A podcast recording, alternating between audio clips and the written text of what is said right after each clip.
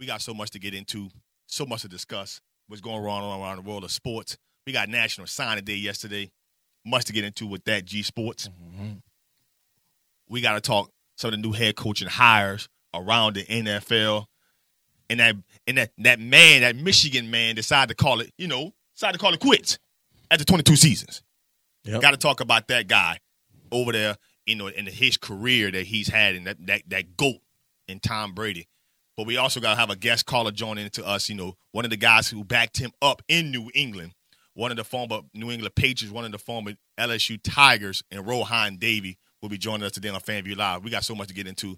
Y'all ready to kick this show off? Y'all ready to get it on and popping? You know it. Let's get it. What Coach Hurricane here now? I, I already know he got something to say. Let's see if Mike, the producer, can get him on in here at some point in time. Point, listen, time, listen. Time. Y'all can hear us, y'all there? As we got a lot of people already in the chat, you know. My Bengals easily cover the Super Bowl. So much to get into. My man School Sinclair said he in the building. One guy said that the audio is off. So, if producer, if you can get that to say the audio is off, so he can't hear. Um, said it sound like the audio is good. Um, but much to get into. Rohan Davey, are, are, are, you there? Are you there with us? I'm here, dog. There he is. Roll, man. Appreciate you coming on FanView for the first time, man. Uh, you know, uh, I, I kind of been wanting to to get you on the show at some point, man, to kind of to kind of get get your knowledge of, of, of, what's going on in college football and in the NFL, man. So, you know, appreciate you taking the time to come on FanView, man. Absolutely, big dog. Ain't no thing. Absolutely. Ready for you. Um, you know, there's a lot going on right now, man. Eh, you know, with uh LSU's signing day yesterday, um, the second signing day period. Uh, I thought they did a, a really good job of, of kind of filling some needs uh, in year one for Brian Kelly. Uh, you know, you got Tom Brady retiring, the Super Bowl approaching. Uh, where where are you at with it, man? Roll when it when as it pertains to uh, you know, you being in that New England Patriots organization, uh, you know, seeing Tom Brady and kind of you was you was there during that pioneer stage when he kind of got jump started and, and kind of was going through that that process of coming turning into the goat. And what's your take on LSU signing class? Well, the, the, for, to answer your first question about Tom, man, um, it's amazing to me the consistency that Tom's played with over such a long period of time. You know, we all are affiliated and know about sports. And you know that in order for you to get up every year, every day, especially after you had so much success like he's had, for you to come in every year and find you a new target, new goal, new way to get yourself prepared is unbelievable. We was looking at a stat the other day um, where Tom's been in the league 22 years, played in 10 Super Bowls, won seven, and and has played in 33% of all Super Bowls. you know what I mean? That's that's crazy, dog. It's it's similar to like I saw a stat with Coach Saban at Alabama. That city recruiting class that he's recruited, they've won a national championship. You come there, you're gonna walk away with a national championship. In four years, you're gonna win a national championship. So stats like that, man, are like crazy to me. And the fact that Tom left New England, went to Tampa, yep. won the chip there, um, it just says a lot, bro. Let me just tell you this: him and the success that he's had is not an accident. You know, I was fortunate enough to be there with him for a while. Uh, not as long as I would have liked to, of course, but he works his ass off, dude. I mean, he works his behind off, and he's steadily, steadily trying to see how to get better. So, kudos to him, bro, and, and, and, and a great, great, great, great, like, like you said, the goat, goat career. You know, Coach and this thing with LSU, man, you know, I'm actually over at LSU right now, um, but you know, this thing was signing day yesterday. I knew they, they, they wanted to get another tight end um, from losing Johnson uh, and the departure of the guys that we had here. It was a big get to get the linebacker formerly from New Orleans, but yeah, not coming back home. You know, LSU's benefited from the transfer portal. The transfer portal has, like you pointed out earlier, it has helped them address some needs, some immediate needs Mhm. right now, as far as like interior line, uh, some of these backers, some of these running backs, and so on and so forth.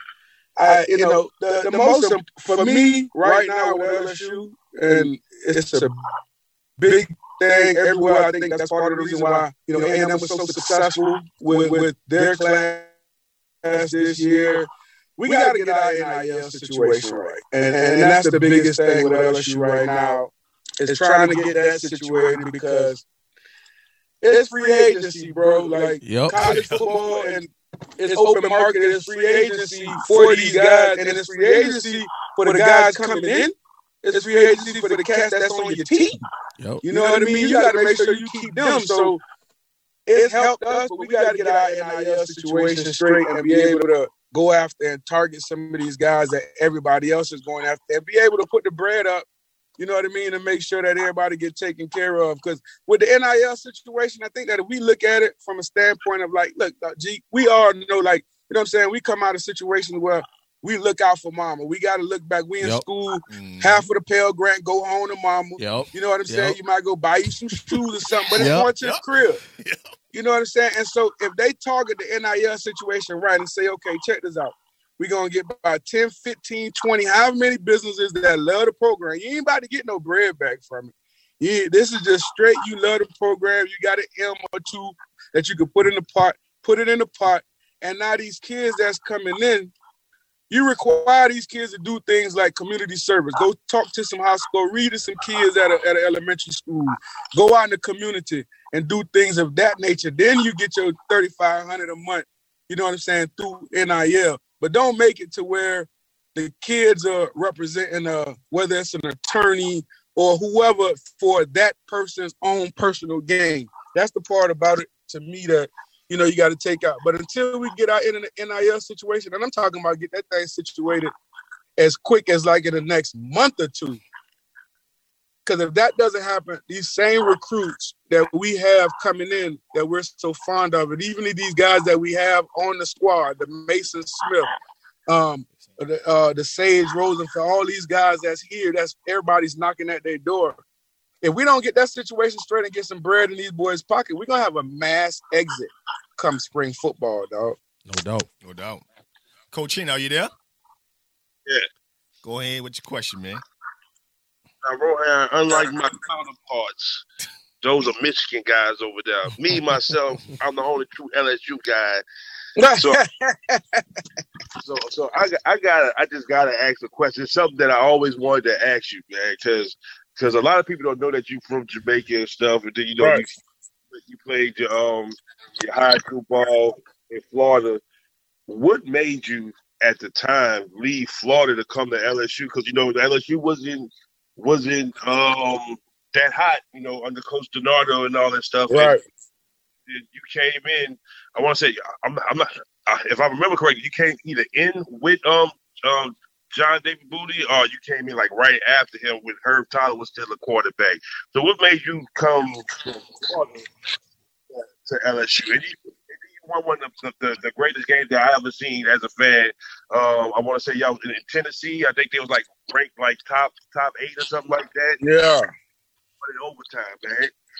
Yeah, yeah, yeah. That was in Tiger Stadium. That was one of my best games too. But to answer your question, man, honestly, at the time in Miami, I was uh we were getting into like some little trouble. You know what I mean? Like uh the cats that I grew up around. So not me personally, but just people around me.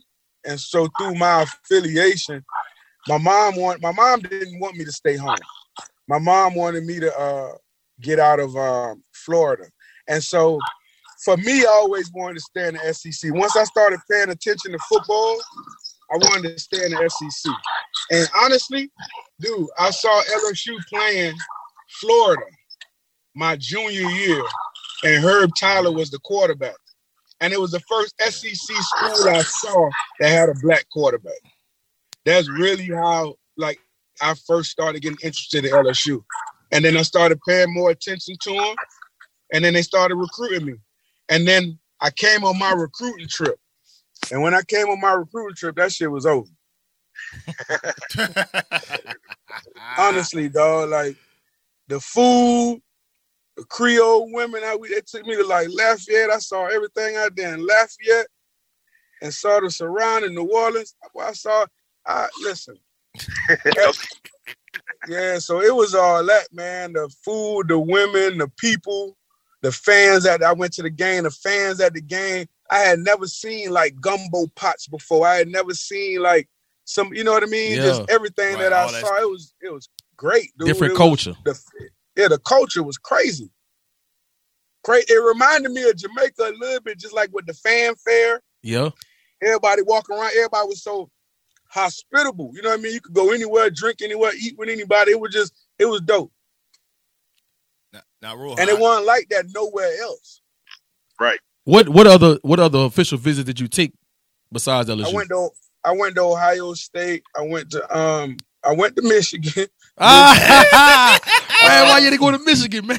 too I cold. went to- I It was understand, too man. damn cold, dog. That's too cold. I already knew. It was too cold. Yeah, Too bro. cold. Too cold. Southern boy. was too cold. I went to Texas and I took a visit to West Virginia because my head coach was he came from West Virginia the last year, so I went to West Virginia on the strength of him. Gotcha. Gotcha. I had a question for you, Ro. Yeah, Just watching the college football game and you seen the advancement of RPOs. What's Yeah. your take on how the college football game has changed now that all these schools are now and all these quarterbacks now? You know, the college game has evolved to being more of an RPO kind of style. What is your take Yeah. on what you seen about yeah, and it's ba- you're right, bro. It's um, it's ba- you know what it is. It's really just it's it's it's just a fast breaking like basketball on grass now. It's like basically everything is seven on seven. They're trying to take the physicality out of the game, and especially at the quarterback position, they're trying to take because I mean those are the guys that sell the t- sell the tickets, so they're trying to keep those guys um scaly basically un, unhinged and no no no stress during the, the, the game. And i mean i'm a quarterback so i you know i i appreciate the physical part of the game. I could appreciate them trying to take out you know the hits and the roughneck and stuff like that. But man i think it benefits the quarterback in in in this type of football especially with what we get involved with g with the seven on 7 and all that it just speeds up it speeds up their mental so much faster. And like say when i was playing because it's no more so much let's just run the ball. Team teams now an extension of the run like you said is the rpo and that's basically just box you know what i mean? Like i'm reading one guy he steps up i'm pulling he gets back i'm, I'm popping him. So I, I think that it benefits offense tremendously, man, with, with, with the way that it has changed football with just the rules, taking the physicality out the game, the, the inception of the RPO. I think it's changed for the better on the offensive side as far as you want to put up more points, you want to see more exciting plays. But defensively, I think it's definitely a detriment to them, to those guys. Ro, um, I talked to a lot of different African American young kids that that you know go play college football and and and some of them, uh, you know, get an opportunity to play in the next level in the NFL. Yeah. And what would you what would you say is the biggest hurdle for African American quarterbacks as it pertains to when you leave high school, getting to college, getting a real opportunity to start at a, at a, at a predominantly white university, and then leaving that situation and being able to uh, go to the NFL and, and and have success like a Deshaun Watson and a Russell Wilson of the world, and we're seeing way more African American black quarterbacks be successful than ever before. What is the biggest hurdle, and and how do kids get over those hurdles from from high school to college to the pros? It's a good question. I mean, I can answer it because I mean, hell, I went through some of those hurdles. Right. I think, man, and I could, I, I can speak for myself, and I could speak for what I saw. Right. Mhm. For me, I'll give you an example. One day, my mama called me when I was in in New England, and I was like, "All right, I'll holler at you later. I got to go to work." Right. And my mama said, Where you work at? you know what I'm saying? So that's one of the biggest things. I know it like I know, like for me, it was funny too. You know what I'm saying? But like, you got to get out your mind, especially when you uh going from the the high school to college, and I go in that order. High school to college, you got to understand that you that you don't know anything. You know what I mean? Like Mm-hmm. you coming into a new system, new era, you don't know anything, and then you have to understand. Well, for me, I had to understand that I was a black quarterback, and I was going to be viewed differently. Yep. So certain things that white quarterbacks did or way they act or carry themselves, I couldn't do the same thing. Right. You know what I mean? So that that to me was the biggest adjustment in college was just getting in falling in line, but not falling in line to where you you lose yourself, Mhm. but falling in line to where you understand, okay, I'm different. This position is different. This position is played predominantly by a certain certain guys, certain color guys. And so everything that I'm gonna do here, I gotta make sure I do it to the to the 10. You know what I mean? Everything I do, I gotta win every sprint. I gotta uh, make sure I'm in class. Like everything I gotta do, I gotta do to the 10. You know, and that that was a difference from high school to college. And then also, you know, y'all know it, just not having nobody there to push. You gotta self-motivate yourself. Yep. You know what I mean? Whereas like in the league, once you go from high school at the quarterback position to the NFL, first is understanding where where you are in the totem pole, dog. Like if you got drafted high, you gotta understand what's expected of you. If you got drafted in the middle, you gotta expect you gotta know what's expected of you. And then this this is the other thing. Do not take that for granted, dog. Like that's the biggest thing. Like don't think that okay, I'm gonna get this next contract or uh, I'm gonna do whatever this year and I'm not like take it as a real job. Take it as you know what I mean? Like I don't care if it's special teams, whatever it is. You just gotta take it as serious as possible. And like like my mama, like it ain't like everybody think cause you know you playing ball, you playing, it ain't playing. Take it as serious because there's big money in it. And that's the part about it. I, I like I didn't take it that seriously when my first year in. You know what I mean? I'm Mhm. thinking like, okay, I'm gonna make it to the third contract or I'm gonna get my opportunity. And the other thing is this too, especially for our position, don't think that an opportunity means in the game. Don't think that your Mm. shot is when you get thrown on the field to play. Right. Your shot may be Right. when you get asked a question in the film room and you got to go in depth to describe that coverage that you just saw that he just put you up on the board to see if you've been studying. You feel me? Mhm. Like, dog, they got a story about one of my dudes that the coach gave him the tape to bring home to study. This when we had DVD, G. You know what I'm saying? To take home to study. Brought it back. Coach asked him what, you know what I'm saying? What, how'd you look at it? What you think? Oh, coach, you know, I'm good. Da, da, da, da, da, da, da, da, da. CD, the DVD was blank, dog. You know what I'm saying? Right. So it's stuff like that that they do to you. To games. where your mental is to see if you really going home doing what the hell you supposed to do because they putting this money in your pocket. So yeah, that's the biggest advice I can have to any black quarterbacks, bro, or just anybody going in the league. But from my position, and you never stop studying, dog. Like you never stop studying. You never stop studying at my position. You never stop studying. I don't care, dude. When I first got in the league, Tom, was was stamped already. I think he had one chip. I remember Tom calling me this when I was like, shit, bro. You gotta get on your, you know what I'm saying? You gotta get get get on your your, your, your issue. Tom Brady telling you This that. man called me like three o'clock in the morning. He now he called me. Yeah, that's when I'm telling myself like, if this man don't want Super Bowls, da da da da da. He calling me at two thirty in the morning on a Wednesday night to ask me what the coverage is because he's been up for three hours watching film, but he don't know what the double coverage is. Whether it's three and six, two and five, he don't know what the combo coverage is. And he can't figure it out. He's been killing, racking his brain for the last two hours trying to figure out. He called me like, Shaq, what you doing? I'm like, shit, 12, I'm sleep. you know what I'm saying? Yeah. I'm sleep, but he up, but he the goat. You like that's why I said with him, it's not an it's not a uh it's not a coincidence or is it a fluke why he is or where he is what that incident right there made me know that I don't know that I don't work hard enough. Right. Dog. I remember coming into the locker room, I'm thinking I'm getting in there faster than Tom. I'm in there. It's like six o'clock in the morning. I'm in there. His whole locker is toe up. It's about eight towels on the floor. It's it's it's it's drinks already made. It's breakfast. It's all that. Man, that boy been in there since like four o'clock. That's crazy. It's crazy, dude. That's when I was like, I gotta change my attitude.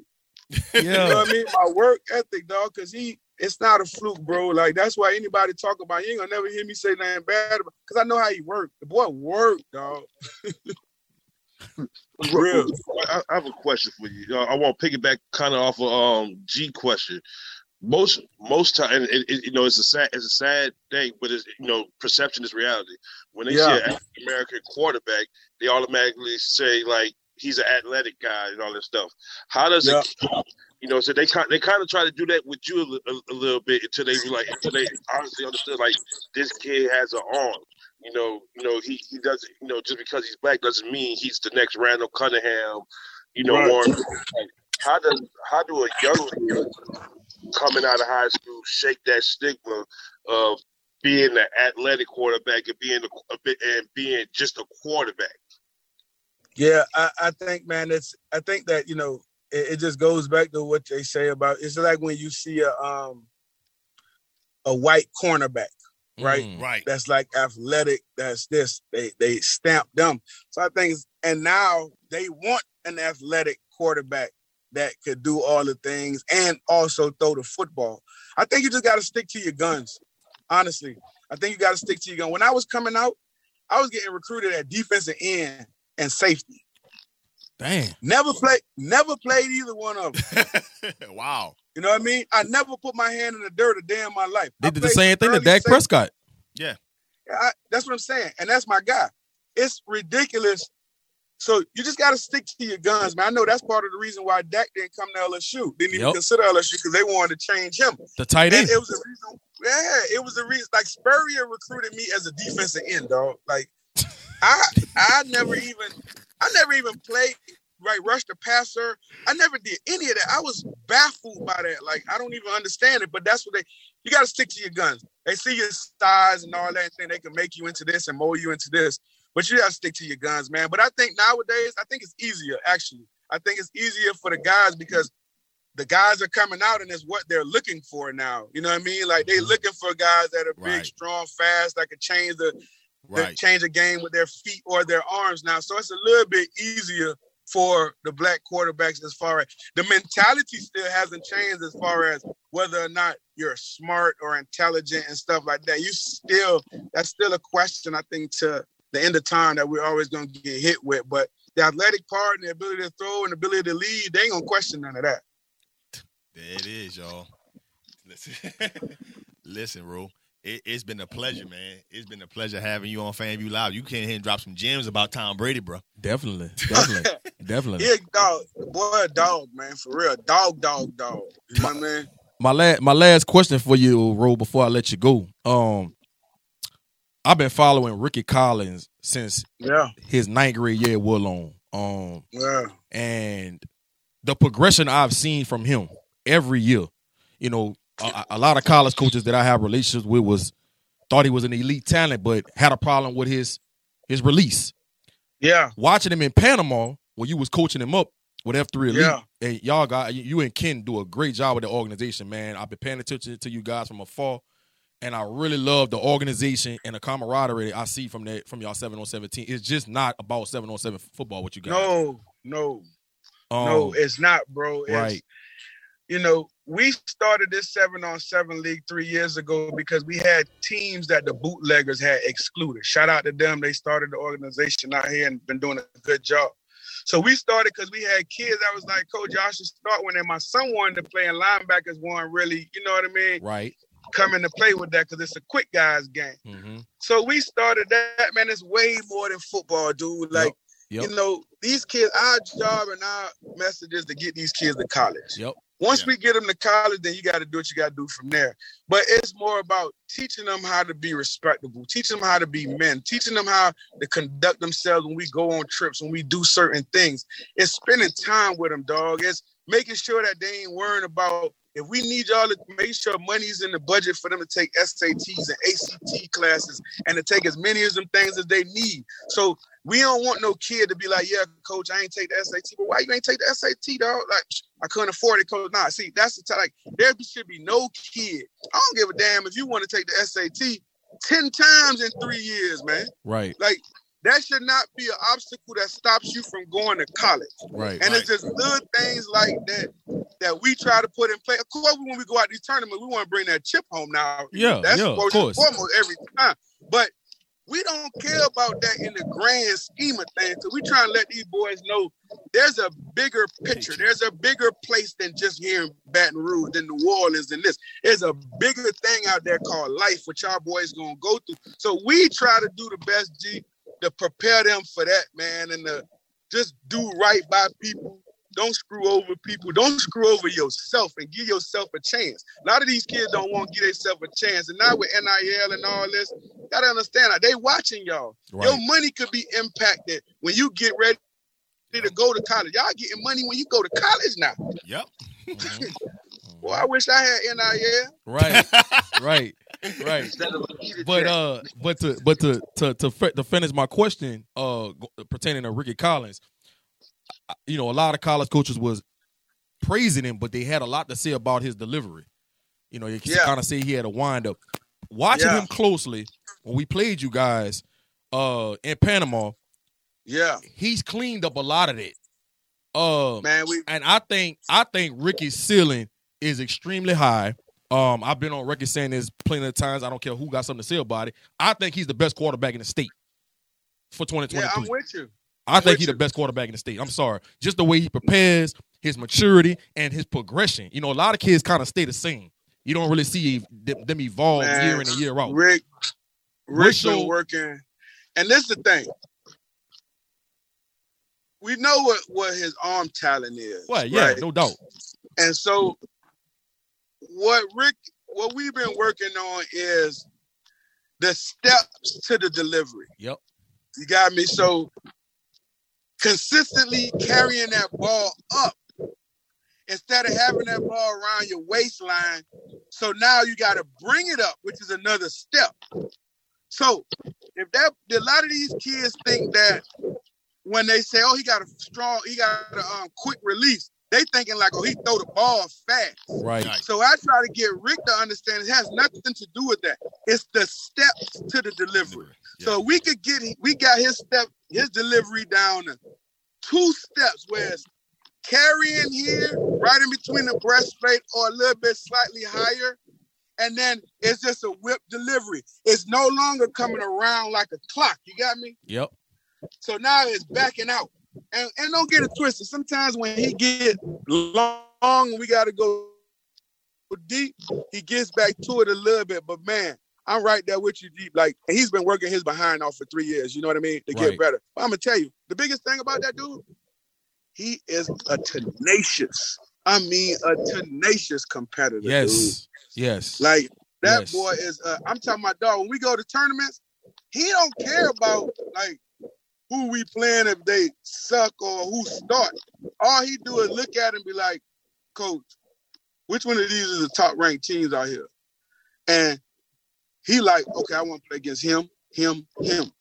You know what I mean? So that's the thing with the kid, and the kid is super intelligent. super, intelligent. Mhm. Super intelligent. And And, I'm and, with- and, I he's a think three he's sport the best athlete. quarterback in the state. Yeah. Yeah. I do. Yeah. That goes for art. That goes for all of them. I ain't scared to tell you either. I, Right. I firmly believe that, and and and it's not because I saw. I believe that certain quarterbacks want certain smoke. You feel me? And I Uh-huh. believe that some don't. Yep. Right? and I just like I believe in coaches. I don't believe Lincoln Riley wanted that smoke of this SEC. But I believe that 62 year old little old man we just got want all that smoke. Right. You know what I'm saying? right. And I think Ricky Collins is the same way. I put him up against anybody, anywhere. No doubt, no doubt. I, ki- I kind of want to get your your analysis on that, man, uh, and, and see how you. I I, I I kind of knew what your answer was going to be, but I'm glad you was able to break it down, man. Just you know, from a progression standpoint and how he has gotten better and cleaned up a little of has. those technical issues. He has. Yep, yep. He Well, has. Ro, man, thank you for coming on FanView, man. Got to get you back on here again in the near future, sure, bro. for sure. talk some ball. Absolutely, bro. Y'all do a good job, man. I appreciate y'all having me on, Jake. No doubt, no doubt. That's Rohan Davey, man. LSU, big time LSU standout and New England Patriot quarterback. Holla at your Ro. All right, buddy. There it is, y'all. Listen, that means he came out and said, "Listen, Tom Brady was studying film Yeah, on coverages for two hours. yeah, Two hours. Yeah. And called him up. yeah, He like, I'm sleep. yep, yep, yep. That goes to, to you know, and let's talk about Tom Brady. Let's just Yeah, get let's just go into let's it. just go into it. Um, let's talk about Tom Brady's retirement. I think one of the biggest things I like to take from Tom Brady and his pro football career is that to this to me, him and a guy like Kobe Bryant, they made winning a skill. Mhm. I love what they've done. They made it a know-how. I don't think when anybody look at Tom Brady's career, the most important, impressive thing. I know people are gonna look at the seven Super Bowls that he, that he achieved and the ten, you know, appearances. But the thing that gets that sticks out to me more than anything, I don't think nobody is more prepared than Tom Brady Yep. for a game. I think what people don't understand is that when Drew Bledsoe went down, he made a decision to himself to let everybody know on that team and that organization that he ain't getting his job back. This job is over. This this is my job from this point on, and there's no disrespect to Drew Bledsoe. That's the competitor in him. But the part that I think we got a chance to witness for our eyes is that he made winning become a skill. Some people think winning is something that happens to, you know, playing the game and I, I think he really made that to understand that it's a know-how. You have to know how to win. You have to prepare yourself each and every game and each and every time and opportunity to be the best prepared on the field. One of the reasons I love Kobe Bryant is because I think he was the most prepared. One of the reasons I love Floyd Mayweather is because I believe he's the most prepared. You get what I'm saying? The reason I love Usain Bolt, I believe not only did he just the fastest, but I think he was also the most prepared. Mm-hmm. And to me, when I watch Tom Brady, that's what I'm going to take away the most. I don't think I'm going to watch another player at his position approach the game in terms of being prepared is better than him. That's the part that sticks out to me more than anything. He made winning look like a skill. He made it a know-how, and I think that's the best thing I'm gonna take away from the football. Now that a guy of this caliber has retired, I would prefer him to come back one more season and give me a TB12 tour because I feel like a guy of that caliber re- re- requires a tour to, Yeah. to call it quits. I Yeah. feel like you know what? I'm gonna play one more season. I'm gonna go to every stadium possible. We already know it's done. Whether we win the Super Bowl, we don't. But we all get a chance and opportunity. to- You know what? Mm-hmm. We're gonna go watch him play. Whether we, I think, I think I'd love to have one more season for the people who dislike Tom Brady the most. Would have came on down and say, you know what? We're not gonna watch a guy of that caliber again. We're just gonna come to the game just to make sure whether, whether our team wins or lose or not. I got a chance to see Tom Brady the last time. I would have loved to see him play one more season. You led the league in passing time. You led the league in touchdown time. You could have gave him one more season. But but greatness deserves time to be put on the shelf. And congratulations to Tom Brady. Man, uh, what what what can you see? I mean, I mean, what I mean when you talk about Tom Brady, twenty two years doing it how he did it, a six round pick out of Michigan. Uh, you know, when you see the clips of him at the NFL Combine, you you have no idea that he is going to be the goat one day. Slow as molasses. And, and and I say this all the time. I say this all the time. People always want to say somebody's the goat, I, and I, I I hate that. They lose it too loose. Every time you get on social media, he the goat, He he the the goat, he the goat, he the goat. Everybody the goat. No, No. this is the goat. this is the great, and I think people are losing sight of what the goat really means. Greatest of, of all, all time. time. They lose it too loosely, G. Right. Now, I don't agree with Stephen A. Smith when he said he think he's the greatest NFL player of all time. When I think of NFL player, I think about, you know, a Lawrence Taylor, Jerry Rice, Randy Moss, Deion Sanders. Sanders. I don't think about, you know, because athleticism has to play a part into all of that. But he is the greatest quarterback, to ever touch a pigskin. And what I respect most about Tom Brady is he didn't skip steps in his process. Right. Uh, he handled adversity well. Going all the way back to his days at Michigan, Tom Brady didn't play his first two years at Michigan. A lot of people don't know that Correct. he suffered from Brian, anxiety. Gre- Brian Griese started. Yeah, he he suffered from anxiety, depression. Uh, was was thinking about transferring. Um, and even back then, he uh, he met with a psychiatrist and kind of was helping him cope with that anxiety of not, you know, being able to play. Right. And he stuck it out. Then they brought Drew Henson in, Yep. who they thought was gonna be the next John Elway, the next Joe Montana, the next Dan Marino. Yeah. Tom Brady battled with Drew Henson. Ultimately, got got a starting gig. I think his first year start, he was like all I don't mention, all Big Ten, and then the next year, his senior, he killed it. Yep. Um, and then he got picked in the sixth round. Mm-hmm. Had to go through some more adversity. Drew Going behind, you know, everybody was saying he wasn't going. He was going to be a backup his whole career. You know what happens? Drew Bledsoe gets hurt. He waits his turn though. Right. He waited his turn, went through that process. He didn't skip steps in that process. Correct. When he got his opportunity, just like Rohan Davey just talked about, when he got his opportunity, it wasn't when Drew Bledsoe went down. No, it wasn't. It was way before way that. before that. Belichick them put him through a test way before Drew Bledsoe went down. And when he got his opportunity, he ran with it. He's the most prepared. Won a Super Bowl, then won six more Super Bowls. Well, five more Super Bowls. He with the with, Patriots. with the Patriots. Okay. Uh Competed in nine with them. right. Nine. And then you say, okay, my time has ran out in New England. Yep. I need another I need another challenge. I need another opportunity to show people I am like that and that I don't need Belichick to hold that Lombardi trophy up. Right. What does he do? He goes to Tampa Bay Right. and wins a Super Bowl in year one. Number one. No, no mini camps, no OTAs, I mean, no preseason. I mean, is is that if that if that doesn't show you the greatness of Tom Brady, I just don't know what what, what he has to do. And then this year, at 44 years old, he throws for what 40, 49, 4,900 yards. No, he threw over five thousand. Oh, I'm sorry, I'm sorry, Oh, I'm five. sorry, Tom. I'm Oh, sorry. five. He threw for over five thousand yards. And let the league a four- touchdown. Over 40 touchdowns, led the league in, in touchdowns at 44 years old. I would have loved to see him continue playing. You know, he had said things like two years ago that he wanted to play until he was like 48. Mm-hmm. Um, but he wants to leave out on top, Yep. and I respect that. And I think it's some more things that's going on uh inside the Tampa Bay organization that he probably doesn't want to put out to the public. Yeah. Uh, you know, for, as far as the cap situation, them being able to sign, re-sign players back, and just a lot of commotion that went on with that team this year that he's probably not going to ever disclose, probably till he write a book five, six Yeah. years from now. Yeah. So I think that really played a part into all of this. But all in all, you know, I, I, I'm glad I was able to grow up in that era and and see him go through that pioneer stage, um, and be, and become the goat. Um, and, and Tom Brady, I just don't see anybody coming close to what he's done until maybe another 15 to 20 years. Coach Hen, what you got? I ain't gonna say nothing bad today. Of course. You know, you can't talk about that Michigan man bad. You know he went to the Wolverines, baby. I ain't gonna say nothing bad today. I will say this: I don't, th- do- I'm, I don't think he's the most preparedness uh, quarterback. I, I think that's um, Peyton. It is. It, it, it just. It, it doesn't come. It doesn't just come from. It comes from, me from what the defense, the great defenders that played against him, will always say. Your Ray Lewis is your Ed Reed. You know, they when they say like, "Hey, you know, your Troy Polamalu just said the, the hardest guy to prepare for was was Peyton." you know, you know, to me. But I, I will, I, you know, give flowers where it's due.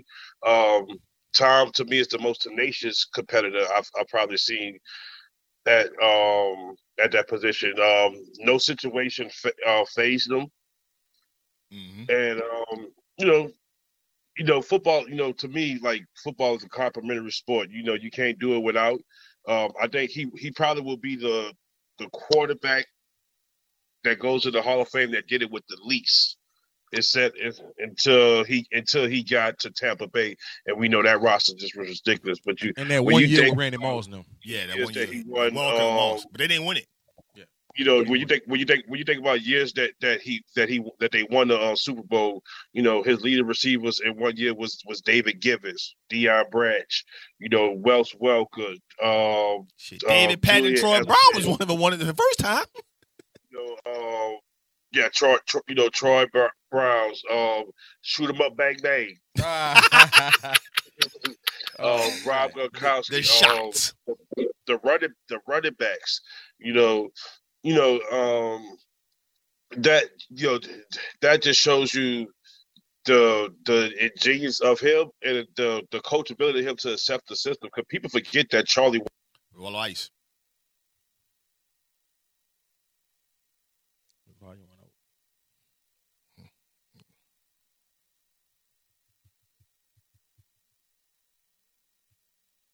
Think we might, might be having some technical difficulties. Difficulties, yeah.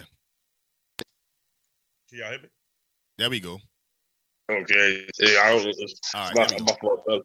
Uh, but uh, like I said, people people forget that you know Charlie Weis was his first coordinator and stuff, Mhm. and then you know he, he he wanted that system, he wanted Josh McDaniel's system and all that stuff. Now, you know, it's some other stuff about it that like people will always question. You know, like hey, the tuck rule. You know, you take you know you know Michigan on Michigan crime. You know, hey, that might be another that might be another Super Bowl that he don't have. You know, like it, it's part of the game. You know, it's just part of the game. You know, the you know the flake game will always be one and all that stuff. And you know, you can't. You know, as much as you know, people will, will try to you know always wager time against against uh Belichick. You can't take away the greatness of Belichick because Belichick's probably the greatest NFL coach you know that we have he- But but you know, is. give the man his flowers. You know, just do. And I, you know, I to me, I, I knew it was the end. Like he was gonna retire this year. I, I don't know how you how you guys thought about it. Super Bowl or not, I knew he was gonna retire this year. Like it's it was two things that showed me. One, when he started the uh, the Man in the Mirror podcast, and he was Mhm. just talking about the good days and you know, kind of like reminiscent type type type deal right. about all the stuff, and it was strictly all Patriots uh, stuff. He said it was nothing about Curly what was going on with him, and then two, it was like a couple of games against the Saints. It was uh, like any game that like that he kind of got hit, that, that he got hit a lot. You know, we used to see it, Tom Brady get hit, like he's sitting there, he's fussing that off. I remember like when he was playing with the Patriots, he got hit. He's sitting there fussing that Matt Light and, t- and then telling him, "Hey, pick me up." You know, you know, like this time, like you know, when, when he would get hit, he was like he'll just like kind of lay there. And it's like you know, like like like he has nothing else to prove. So it's like like how much longer do I want to do this? You know, so that like when we me, and- me and G was talking about it last week, like it was like to me, like that's that's why I was like, hey, when I when I put those two things together, like he done. Yeah, Gisele says it's over with, brother. Come on, uh, I- raise these I- kids with me. I, I you know, I want I, I kind of want to rebuttal to what you said about Peyton Manning. You know, I have this conversation with a lot of my partners in our group message, and they always want to throw Peyton Manning next to Tom Brady. And to me, it's not close. Now, if you want to talk about regular season, if you want to talk about regular season, yeah, I, I'll give you that. But as it pertains to the playoffs in the postseason, when it really matters, Tom Brady ain't on the same stratosphere, ain't on the same planet as But as as as Gee, Peyton I, I, Manning. I, I didn't I didn't I didn't compare them. I just compared the word that all I did was took the word that Fred used in the most preparedness of like to I don't me, think and Tom- I said to well, me, well, he's Peyton- not the most prepared. that bowl's not to be true because he's not. He don't he don't look too prepared in the playoffs. Yeah, tomato, tomato. That- no, no, no. I'm just saying. I'm No. just saying. I mean, if you go back and look at Peyton Manning's playoff stats, or if you go back and look at his performances, I, I, it's not impressive like that to say we talking about him as arguably the best quarterback of all time. I think you are measured about what you do in the postseason. Don't get me wrong. I'm not saying Peyton Manning is not an elite and a great quarterback of all Right. time, but he's not on the same level as Tom Brady. 14 and 13 is your record in the postseason. Mhm. Yeah, but I but I, I I- I'm not comparing them. I'm not comparing. I just took that that word that he said. I don't think Peyton like, Manning was more prepared than Tom Brady. I just don't. I, I, I just I don't. you know what I'm like like like that's I just like I said I took it from all of the the, the great defensive players that we played that that played the game against both of them, and they all like nobody said like they all said like even your guy Charles Woodson. Charles, Peyton Manning was, was hard was, was, was hard to play against because he was more prepared. I think he under, I think his quarterback mind of how to play the position and how to see coverages. Yeah, people would make the assumption that Peyton Manning was the I- in And terms Peyton, of and Peyton Manning was a better arm talent. yeah, but in Yeah. terms of in terms of being prepared for four quarters of football to help win again, like I said, winning he made winning a skill set. It became a skill. It became a know how. When it comes down to that, I don't think no one is more prepared to win a football game than Tom Brady. And when people talk about, oh, Tom Brady had a defense, he had Belichick as a defensive mind. Okay. Peyton Manning had some of the best weapons that you will ever play with. Marvin Harrison, Dallas Clark, Clark, Reggie Wayne, Wayne. Edgerrin James, Marshall Faulk. Like he played with some elite Joseph Addai. Like Yeah. he had some really, really good offensive players. So, you know, I feel like it, it cancels out. And if Tom Brady had had the weapons that Peyton Manning had all his career, man, it, it- the, his stats probably will be so enormous that nobody probably will ever break it.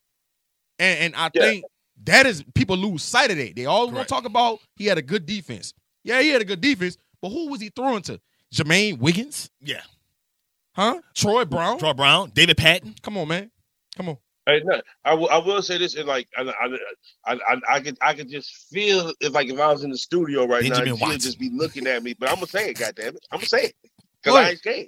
Go ahead. You know, Tom Brady will probably be the. Um, I'm, I'm, I'm trying to think. Like he probably. Please, like, like, please he- don't he's say gonna- nothing disrespectful.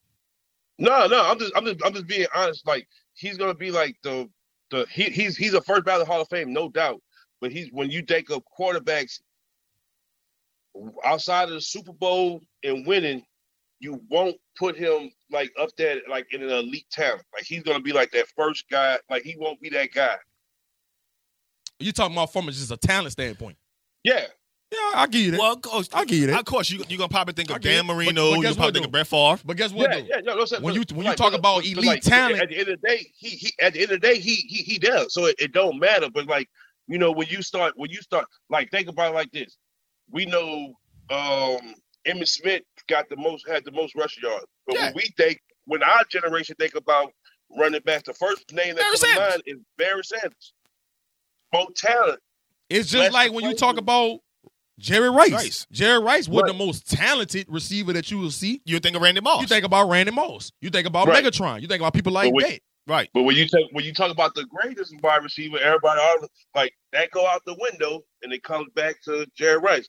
That's what I'm saying. Like Tom Brady's gonna be in that same situation. When you talk about the greatest quarter the greatest quarterback, like arm talent, all that other good shit, you know, out the window, it's gonna come back to, to Tom Brady. But then when you like talk about like elite arm talent, you know, that's your Marinos, Yeah. Peyton's, uh, Yeah, Aaron Rodgers. all- you know, what I'm those guys. But when it comes to greatest, it all that's out the window is gonna come back to him.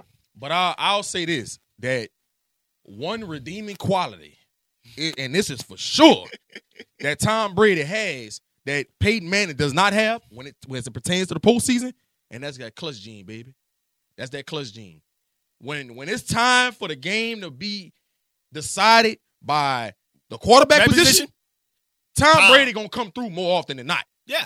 Well, Peyton I- Manning to be- is like ah maybe There's an, inter- not, there's an don't know. interception somewhere in there. I, I- I just, Uh, to- you know, to- I to ain't be too, honest not, with I'm you- not too confident. A la Uh, to be Tracy Porter, pick six, baby. That's I said. There's an INT somewhere. to, to, to, uh, to be to be Tyler honest, Law, baby. to, to, to be honest with you, I, I honestly believe like that is the best um line to describe those guys.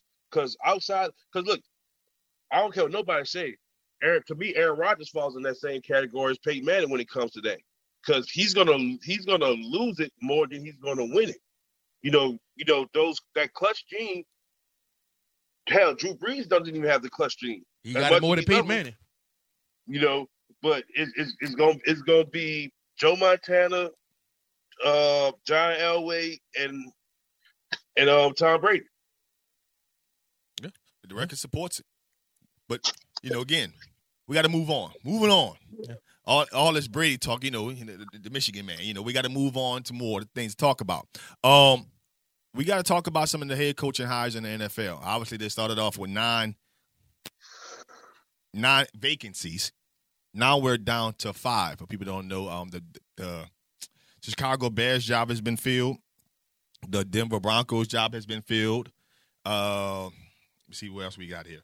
The Oakland Raid, I mean, the Las Vegas Raiders job has been filled, and uh, what other job? The New York Giants. Mhm. With the uh, Daboll from the Bills. Yeah. Um, and there's still five jobs still vacant. The, The Saints, Vikings, the Saints. Vi- Saints, Vikings, Texans, The Jaguars didn't hire anybody. Jaguars, and Vikings. Uh, and, and Dolphins. I'm sorry, the Dolphins. The Dolphins are still vacant, so they still got five vacancy jobs. Um, what did y'all take on some of the hires that we've seen happen so far? And what did y'all take on Brian Flores filing a lawsuit against the league regarding his the hiring process? Coach, I'm gonna start with you. Um, well, I'll, I'll start with the Brian Flores thing. Um, we've all talked about it. We knew the the Rooney Rule was a band aid at best. Uh, it was just something to to to do to do it. Now, I I I commend them for for starting for starting the movement, but you know, as time passes, you know, stuff got to evolve. I've been I've I've been a firm believer. I've been I've been talking about it for the past couple of years. I believe it should be a one in one rule.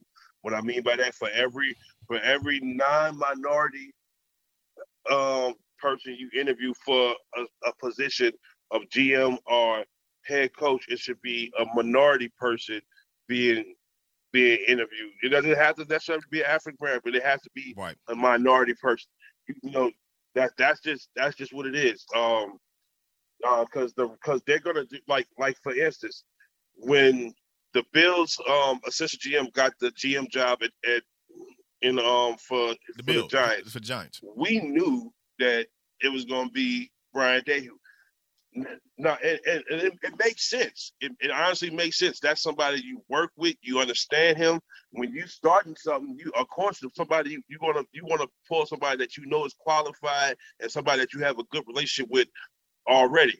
I I I, I, I totally understand that, but and, and you should understand that going you know going going in for an interview. I you know I just believe that it was just caught up. You know, it it just so happened to be one of the teams that he was interviewed for, and you know the the text message from Belichick was icing on the cake to give him, you know, the ammunition to push forward with with this. What I think he's doing, um, is is very is very bold to be young. To just just think about just think about things like this. He's young and he's still in the height of career because like he still could have got a job even if he if he if he would have got a job this hiring cycle he would have damn sure got a job the next hiring cycle he would he would he but he sacrificed all that right. to make a better way for more minority coaches because think about it it's only two minority coaches out of 32 teams that's Ron Rivera of the Washington Commandos. I mean, yeah, I think that's the name. Commandos, Commanders. whatever and um, um, Mike Tomlin, the Steelers. Oh, That's oh, oh boy, there's another one. The guy for the Jets, uh, Robert. Uh, Robert Saleh. Okay, so three. Yeah, Robert so, so, so, so, but three out of thirty-two. That's bad. You know, that's that's that's that's not even two percent of your league. You know, so I feel I feel as though those like that is that is good on him. Good on him because it's a chance that he just black blacklisted himself for the betterment of the the future. Uh, so you know, as far as the Brian Flores, um, as far as the coaching hires that um that was picked, um, I I understand why Denver got the Packers offensive coordinator because their ultimate goal is to get Rodgers. So to, to, to make it, you know, to, to, to make it more attractive for him to come in it. I understand that part. I understand the Giants um um hire. The one I'm kind of scratching my head about, honestly, is um the the Colts DC becoming the Bears, the Bears head, head coach, coach, when you have um a young, you know, you, we all know it, the quarterback is the cornerstone to your franchise, and when you have a young kid um at that position and you get a defensive minded head coach. Like we've seen that that that does not bode well. Late the, the last time we seen it, um, in recent the most recent, um, I want to say was Jeff Fisher with Jared Goff. Yep, you know, it was horrible, and, and, and that horrible. that was that was just a disaster waiting to happen. The only way this works out good is if you bring in uh, a, a transformative, you know, offensive mind as your offense coordinator. But then, how long would he stay? That's that's the issue. So you it's it's a set it's a setback. It is it's a setup for, to me. And um I can't remember the other um the coach hire that we that we talked about. Uh man, you know, just looking at the whole landscape of the NFL right now and what's trending. Right. What's trending is having an offensive minded coach as your head coach. A OC. That's what that's what's trending right. now in the NFL. Agreed. Uh, I thought Brian Daboll was the was the number one hire out of all the hires. Okay, and that didn't even includes Eric Bieniemy. That's just my personal opinion. I thought the bull was the bull. The bull was. I thought For the Giant. I mean, for the, for the, I for thought- for the Bills. I felt like Bieniemy would have been a better culture fit for the Saints, but just when I'm talking about the whole grand scheme of things, as you know, what they've accomplished and and and uh, you know, body of work. I thought Brian Daboll had the best body of work out of all of the coaching candidates. gotcha. What he's done, uh, with the Buffalo Bills, and Josh Allen. those three four years that Josh Allen when he came into the league has been tremendous. Every year, you've seen improvement from Josh Allen, and I talk about this all the time. I, when I when I'm looking at a player, a coach, an organization, I'm always looking for progression, seeing how you evolve it every year, and you've seen that from the Bills offense. Every year, Brian Yeah. Daboll was the OC. Agreed. Now he has Josh Allen looking like an MVP candidate. I think he's going to be an MVP at some at some point in his career. Hopefully, he still ha- ha- has that. Hopefully, that can still happen even even though Daboll is is gone. Uh, I thought Josh McDaniels was a really good hire. I thought he he should have been a dark horse for the Saints job. I know we talked about when he was with the uh, the Broncos, and you know it didn't end the way he we he it should have went. It should have ended, but I thought when he was with the Broncos, he was extremely young. He was Right. extremely immature, and the Broncos just gave him too much power. Correct. You know, he was making personnel decisions. It was just too much. He was He was too premature for yeah, that job. it was too much on him. Now he's with the Raiders. Now he could just focus in on coaching. And like we talked about last weekend, he was under he been under Belichick for the, what, the last five six years. Shit, he been in Belichick Yeah, for the majority of his career. like Yeah, but I'm saying he stint with was him. with, he was with Yeah. Belichick, left and went to the Yeah. Broncos. Then he got he Yeah. had one stint in, uh, at the Rams. Then he came back and be the OC. Right, right. So I think sometimes when you come back to somebody like Belichick and you've gotten older and Yeah, matured, matured. now you understand how you need to handle things within an organization. Correct. I think this. I thought that was a really good hire for the Raiders. Okay, so as it pertains to everybody else, Nathaniel Hackett, you didn't even call plays in Green Bay. Right. I mean, I know, I know, Aaron Rodgers is praising you because him and you know Lafleur got their little riff going on. right. The Broncos, you put all your eggs in one basket because this man Aaron Rodgers came out and said he thinks he should be a head coach. Right. Now, if you don't land Aaron Rodgers, now what? Now what? So I just thought that was just a, a, a ridiculous hire. You know that's the only reason they hired him Yep. because of Aaron And Rodgers. and They think they can get Aaron Rodgers, but uh, and the rest of the hires, I just feel like it's not even worth mentioning. So Brian Daboll, I think he was the number one hire out of all of the candidates. Um, I think he's going to do a really good job with that Giants team. Mm-hmm. Um, and he's going to have his work cut out for him with Daniel Dan Jones. Jones, yes. I, I- But but I I think let, let, let me ask you this: Do you think that he, he he's probably in the best situation too? Because so like as far outside of the Raiders, because you know they got Waller, um, Edwards, Jacobs, and, and Carr. To me, like offensive wise, like he he's set up.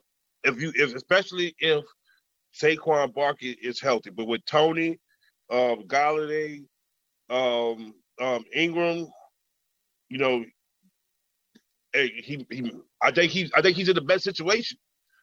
Well, and then, uh, and then and then you got to think about this too. He's going into a division where it's weak. the Cowboys are, are, are probably going to be a, a good team again next year. Correct. I, I would imagine, right? Right. But the rate the the Redskins or the, the Commanders, The Commanders. The the, Commanders. the now. Washington Commanders, which is a ridiculous name by the way, and the Eagles. I just think that they're going to be an average or below average team going Correct. into the to next year. So Talk about You- two teams with no quarterbacks to me. and they just they just don't have the pieces either. Right. Now Washington has the, the pieces defensively. Right. Offensively, they got a ways to go. To go. You know, uh, McLaurin is really the only.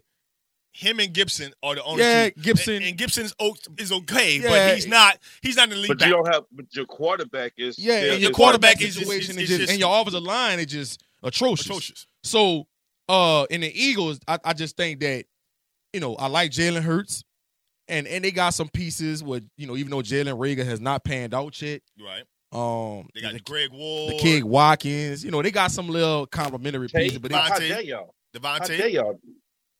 Huh? DeVonta. They got DeVonta. Yeah, Tay- DeVonta Smith. But um, what I'm saying is they just don't have enough. Right. in my opinion.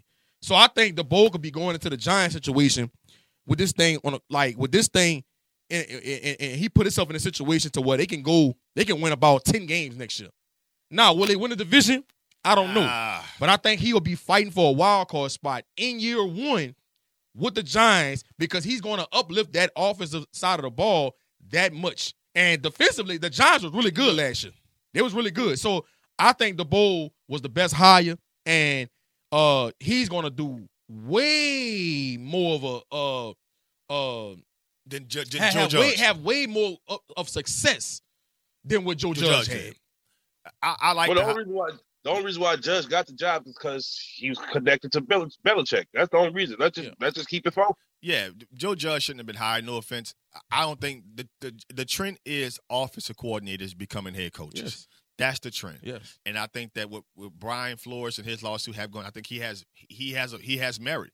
I don't think he should have to have the, the interview for a job that was going to already be given to somebody else just so you could check off the Rooney Rule rock mm-hmm. box.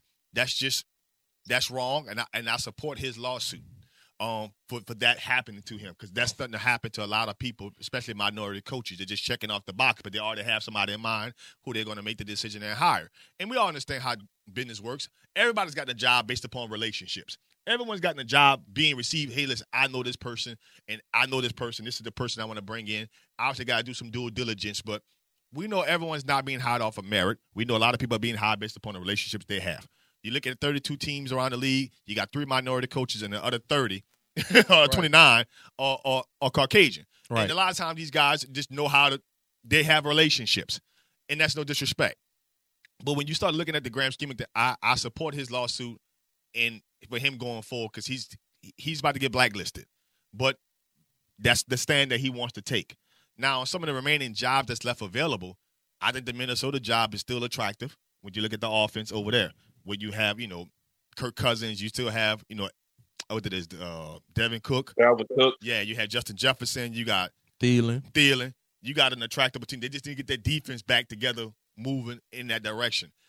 I don't like the the Bears hire at all, At all. at all. I just don't. I think that it's just Poor, a- poor Justin Fields. poor, poor, poor, Poor Justin Justin Fields. Fields, man. I don't like that situation for him at all because again, you don't have somebody that when you trying to you have a young quarterback. I think you need to pair him with the right OC and the right office of mind to help develop him and bring him along. That's kind of the, the connection that's been happening. The quarterback and head coach connection.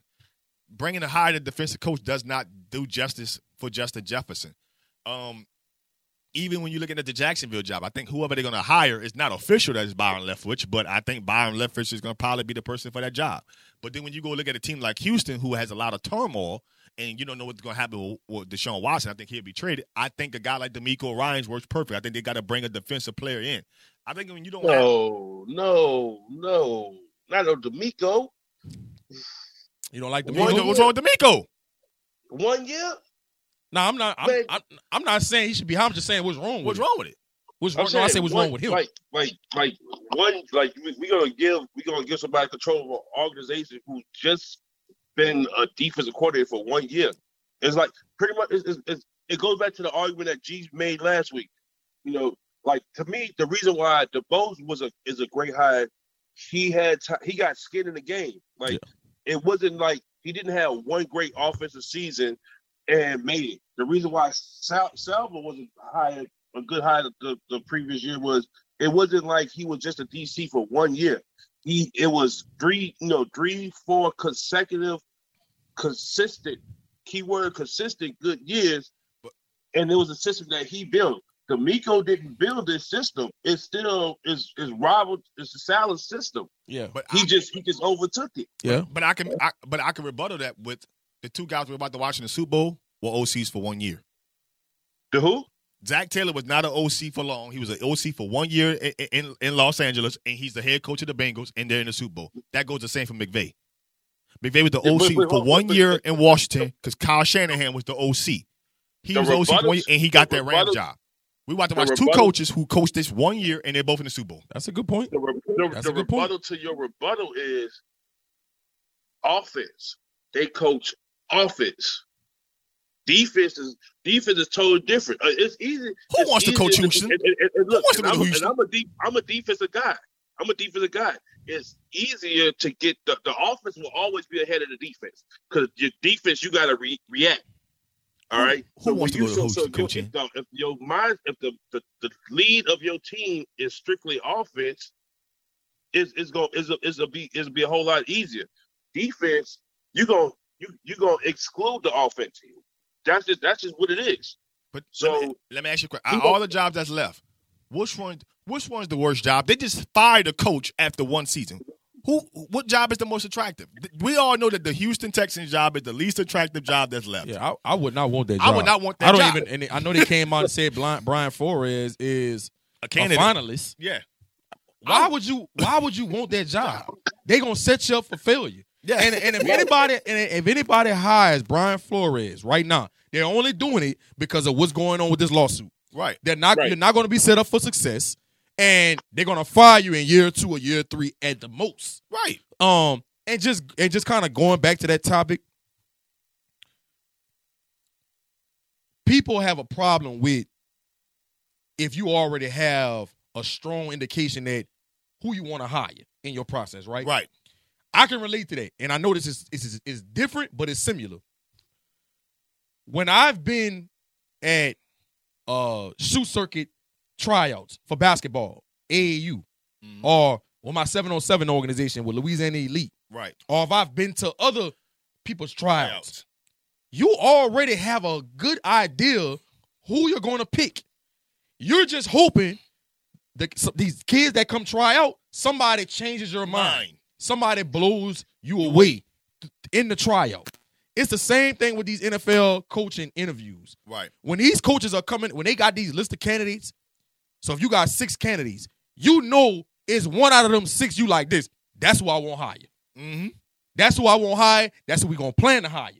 And you and you interview the other five, Right. and just you know to do your due diligence and say, okay, let me see if one of these guys gonna change my mind. Well, let's see if one of these guys just gonna blow me away. Correct. And I think we gotta be very mindful of just saying that blind Brian Flores has been wrongly done in these interviews. Now, the stuff about John Elway and them coming into the interview inebriated and kind of like I think he said he was like 30 minutes late Yeah. to the interview. Now that's An unacceptable. An Right. An hour. I'm sorry. hour, I'm sorry. An hour. And he said that he feel that they've, they've been doing some drinking the night before. Yeah, yeah, that is know. that is totally unacceptable. That unacceptable. that's letting me know there that you don't take me serious, Serious. and that's very disrespectful. Right. Uh, and so if I'm I'm not talking about that, Right. but as it pertains to a, a, a- organization already having a, a indication on who they want to hire, Hire. you cannot feel no type of way about that. Correct. They may have a relationship with that person, and, And, and, and people like who they they like. Look, before they start coming up with these candidates, who they gonna hire, they already been talking, asking different people around the league, doing Zoom interviews with certain people, trying to figure out who they think is best fit for the organization. Okay, now, Mr. Ross for the Miami Dolphins, bro. bro. If this is seemed to be true, It's true. it's true. that you was trying to get this man a hundred bands to throw games. Just like Stephen A. said, you need to be revoked from being the Dolphins owner. You cannot own a team. You you you going you going to jeopardize the integrity of competition. It- it- it- I, I, I hate everything about that. Because Not, we get- we not watching. We don't- we, we not watching wrestling. right, right, right, right. We're not watching wrestling. At that point in time, to me, you, you and the book has got something going on. Yeah, and And, and, and- and that can't be. and that look, can't be. I'm not gonna say his name, but I have a, a a good friend of mine that that currently plays in the NFL, and he's been playing in the NFL for six, five or six years, and he told me this about three or four years ago. He said, "G," he said, "This goes for the NFL and the NBA." He said, "In the NFL, there are 32 teams." He said, "Out of the 32 teams, maybe five or four teams in the league is really trying to win. He said the other 28 is just trying to make sure they profit every year. He said they don't really care about winning. I, I've A been Super trying to tell y'all this for years. It's a business. It's, it's only about four organizations that really cares about winning. And when he told me that, I, I didn't want to believe it. I didn't want to accept it. Right. because I'm such a competitor and I love football and I love basketball and I love seeing teams compete on Right. Sundays and Thursdays and Mondays. Right. And I just don't want to believe it. But as it pertains to this Brian Flores situation, when an owner comes out and, and, and is telling you to intentionally throw games, Throw games. this goes back to what my boy said that's in the league. Mm-hmm. So they just clearly lets me know that this is very true. And and owners in the league don't care about winning. They care about that What- bottom line. They, care about that bottom line and making sure they profit at the end of the year. the year. And and, and I Well, mean, listen, bro, this puts a dark, dark cloud over the shield, whether people won't like it or not. And I think uh Mr. Ross he donates millions of dollars to this. What's the organization he he, he donates money to every year? Um, Oh. it's not the Miracle League. It's uh, but it's it's it's it's something, it's something it's- doing with injustice to black people and helping Yeah. out African Americans and minorities and stuff like that. Smoke screen. Smoke screen. But think, but like, all right, Right let's think baby. about this. Called donation for a Like, reason. I don't, I don't, I don't, I don't know why we shocked about it because I'm I'm Brock- shocked. I'm shocked that you would pay your head coach Coach. hundred K to throw a game. I'm shocked about that. Now I'm not shocked about everything else. I'm shocked about that. no, no, but I'm talking about like the throwing the game part. 'Cause remember when he got when when before they hired Brian Flores, like Adam Schefter said it, Martin said it, and it's like people forget about it. They was trying to tank for Tua. Mm-hmm. He got hired the year that they that Tua was going into the draft. Mm-hmm. So that was part like that was the plan all along. So it, it doesn't shock me. It, it, it like it, it shocks me that that he was incentivized. He Yeah, incentivized. that's incentivized for it. That like that That's going too far. me. But but like I can see like I can see like hey the, like he being he being set up for it. Like hey we not no we're not going after this free agent. No we're not gonna do this. No we're not going like I can see it making it toxic to to to work and to, to get what you're trying to get accomplished. That I I can I can see. But like to actually say hey for hundred k you know you go you gonna lose the game and this let me know like like because I don't know Brian Flores uh, personally at, at all, but this let me know that it was true. I've met Hue Jackson a couple of times. I met Tony Dungy a couple of times. Mhm. Lovie Smith a couple of times. For them to immediately come back and say that's not unheard of. That's not uncommon. like they literally put themselves out there, and, and, and you know where there's smoke, there's fire, because there's a lot of people who just didn't have the courage to do what Brian Flores, or just are not in the position to to But, make but the this stand my that Brian but this my Flores question. is, This is my number But one question. but won't set out there for it. This is this is a big question that I have with Brian Flores. That happened back in 2019 with Denver. Yeah. with the Denver situation and with the, the Dolphin situation, huh? The, The Dolphin Dolphins. situation happened 19 too, huh? Or 20? Yeah, 19? 19, 19, Right? His first year. Why do you wait till now to say that? You should have put in your resignation then and came out with all this. I, I just th- the timing of it, I don't like. I, I would agree You know, the if, if- if Bill I Belichick think- doesn't send those text messages to him, He thinking that he's Brian Daboll, he don't. he he don't come out and say all this. he don't file a Why, lawsuit why, either. why you don't come out back then and say what's What- going on and file a lawsuit? I- why you wait I- till I three think- I- years I later? think it's I think it's simply because he had the job. He had had a job. The, he actually okay, had look, the, so here, all right, okay, okay. I'm saying- I'm we we like on FanView like- Live. We on FanView Live. You Right. know, the producer tells us, okay, look here, look Fred, look G, I want y'all to go on the air and say some racial stuff. And if y'all do it, man, I'll give y'all boys twenty thousand dollars. Guess what I'm gonna tell you, Fred, and the producer?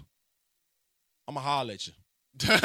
Peace. I'm gonna holler at you. Peace. I don't want to be nowhere a part of that. And I know what people gonna say. Well, man, he don't want to leave all that money on the table. They're setting you up for failure. Failure. Ain't nothing about success gonna come out of that. I'm sorry. And so that's my only thing about this whole situation with Brian Flores. Why did you wait three years to come out and say all this? The only thing that does I bother think him. because, like I say, because like the the the the only he got because he got fired because he was winning.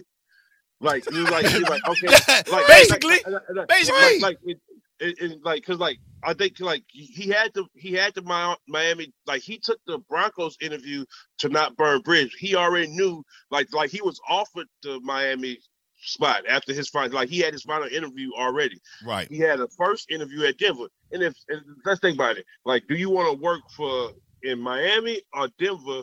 In the you know, like like Denver is, is more attractive.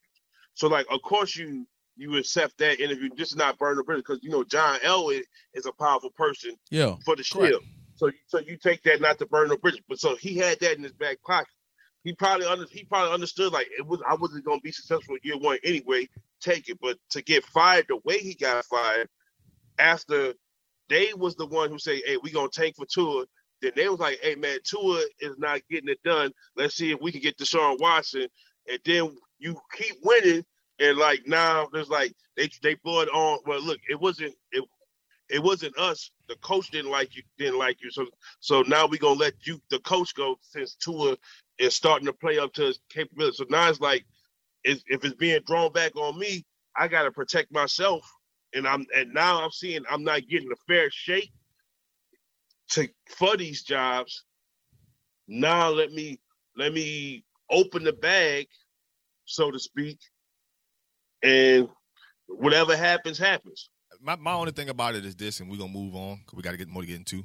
Um, my only my only issue with this, the timing of it, what G is talking about. My only issue is that when other minority candidates start getting hired for these less these other five remaining jobs, I don't want this lawsuit to overshadow the achievements of these head coaches. When Byron Leftwich, if he gets a job, let's say he gets the Jacksonville job, I don't want to feel like they hired him because of this Rooney Rule or whatever the case may be. I think he's earned the job that he's got.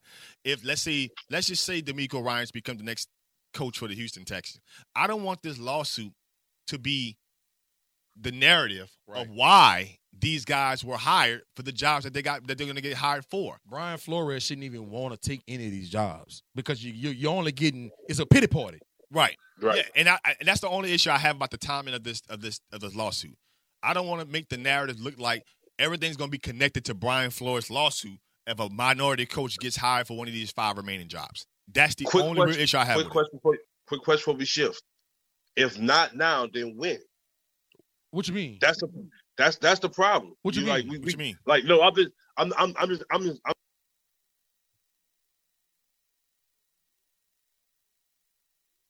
You muted yourself again. Y'all hear me? Yeah. I can hear you now. I say if if if not if not now, then when? Like what would be the perfect time for him to like he's like to me, like you know, he also trying to inspire change. So like, it's no perfect time to to do this. So like, if not now, I'm just going. I'm, I'm just asking y'all because y'all saying y'all don't like the time limit.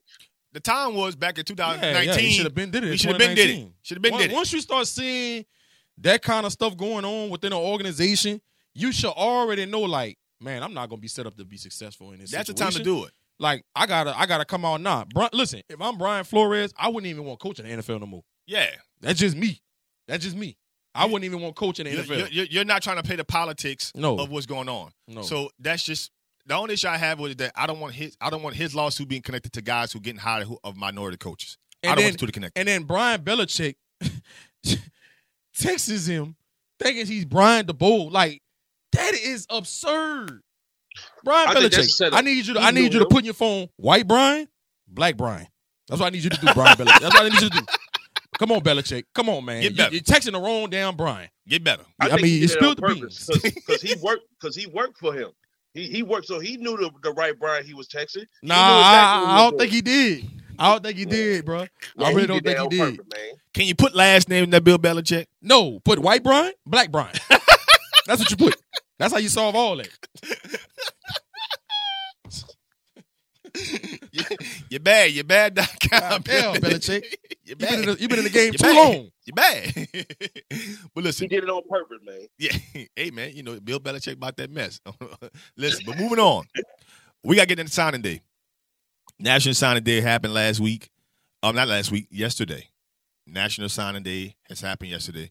LSU has moved themselves up the ranks with some of the signings they have, and Texas A&M comes in at number one overall. What is y'all take on National Signing Day and some of the guys who decide to sign with particular schools where they decide to go to? What's y'all take on National Signing Day? What you got here? Let, let me hear. Let me hear it. uh, me, uh, I, I'm, I'm, I'm happy with with the LSU signing class. I know Perkins was was their number one. Like we talk about um, board all the time. Perkins was their number one guy.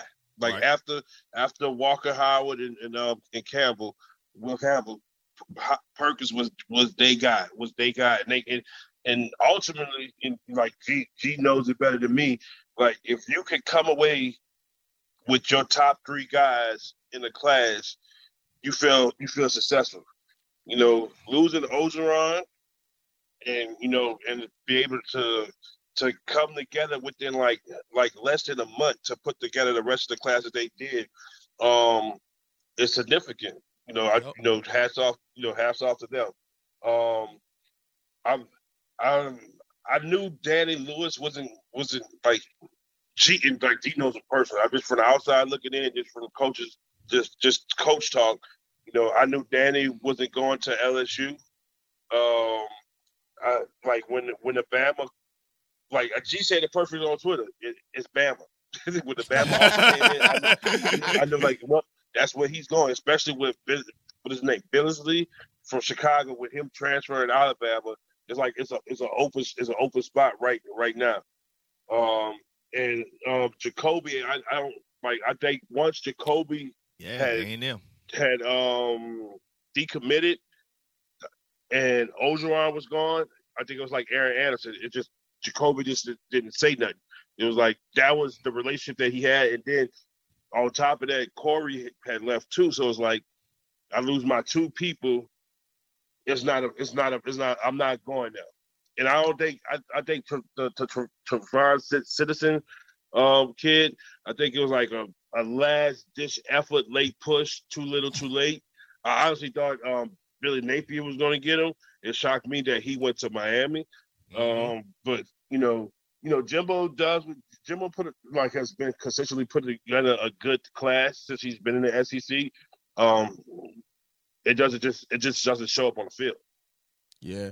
Um, I thought that Harold Perkins signee was significant for this class. Right. Uh, I, I think Harold Perkins, man, is probably going to play in year one.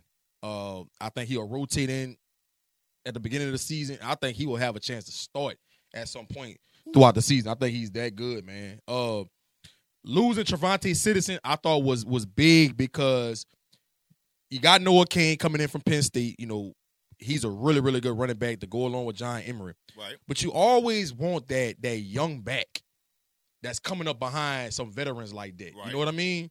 And you didn't get Le'Veon Moss. He signed with A and and you don't get Travante Citizen. I thought that was big.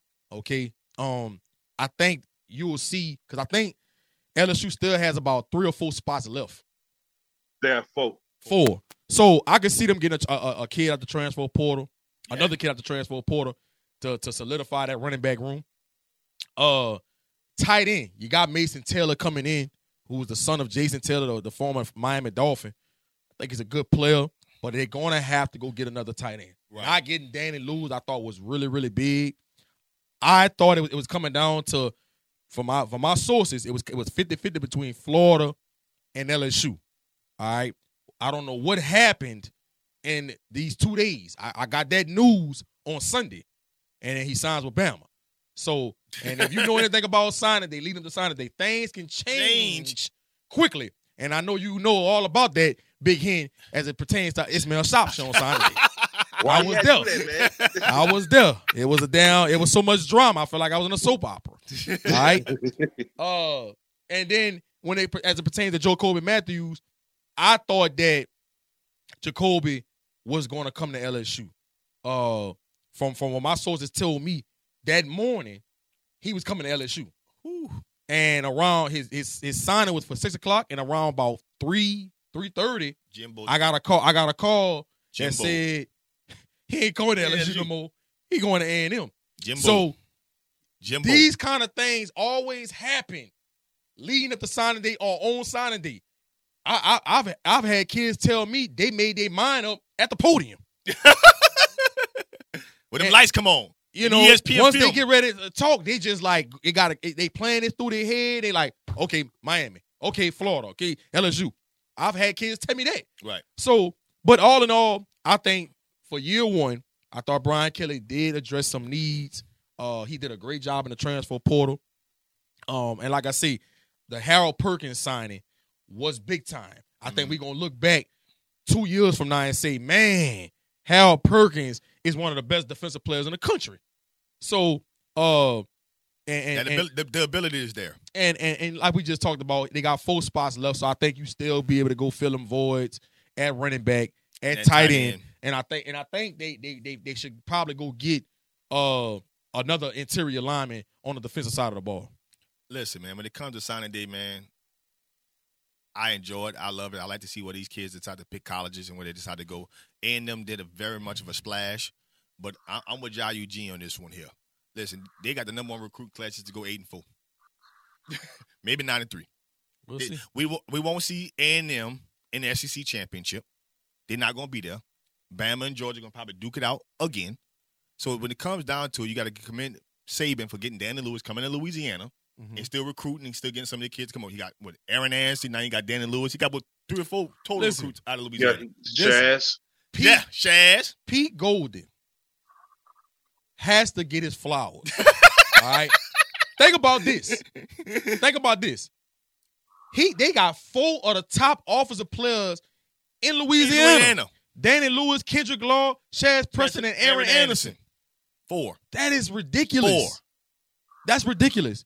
Bama just finds a way to come in this state and get the elite of the elite every year. Yeah. Now, to LSU credit, they've done a phenomenal di- phenomenal job in the transfer portal.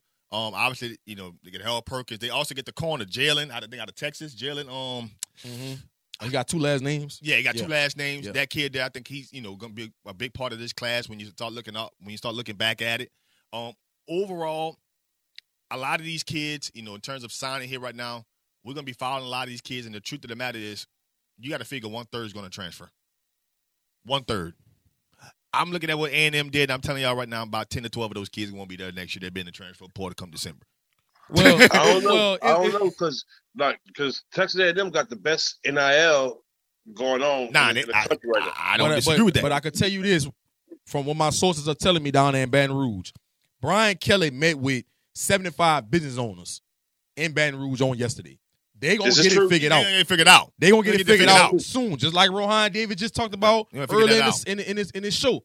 They're going to get this thing figured out out. because right now, A&M, Bama, and even Florida Florida. are ahead of the game as it pertains to the NIL right now. And uh I think that, you know, Brian Kelly, like I say, this is I mean, I know it was Napier's uh first year too, but I think Napier was more educated and, and ahead of the curve because he was getting NIL stuff set up in Lafayette before he even left UL Mhm. because a lot Right. of players was telling me and people on the staff was saying he had different people coming in and uh, doing seminars and educating the players on NIL and what was to come in the future. In the future. So Napier has been ahead of the curve with that. So Florida's going to be all right. Now Brian Kelly them just got to catch up. right. But, uh, but the, you know, another thing that was something that Ed was weak at. You know, Ed Ed is not a business. No, I'm not saying not business minded, but like the branding part of it, that's not. That's not Ed his just strength. won't coach. He just want he just want coach and lay up. You know what I'm saying? Right. and you know, so so like that put uh, to me like that put LSU as a whole because, and, and y'all know it. ev- Even if it's a predominantly basketball school, your football sets the football program sets the tone Correct. for the athletic program in at your school.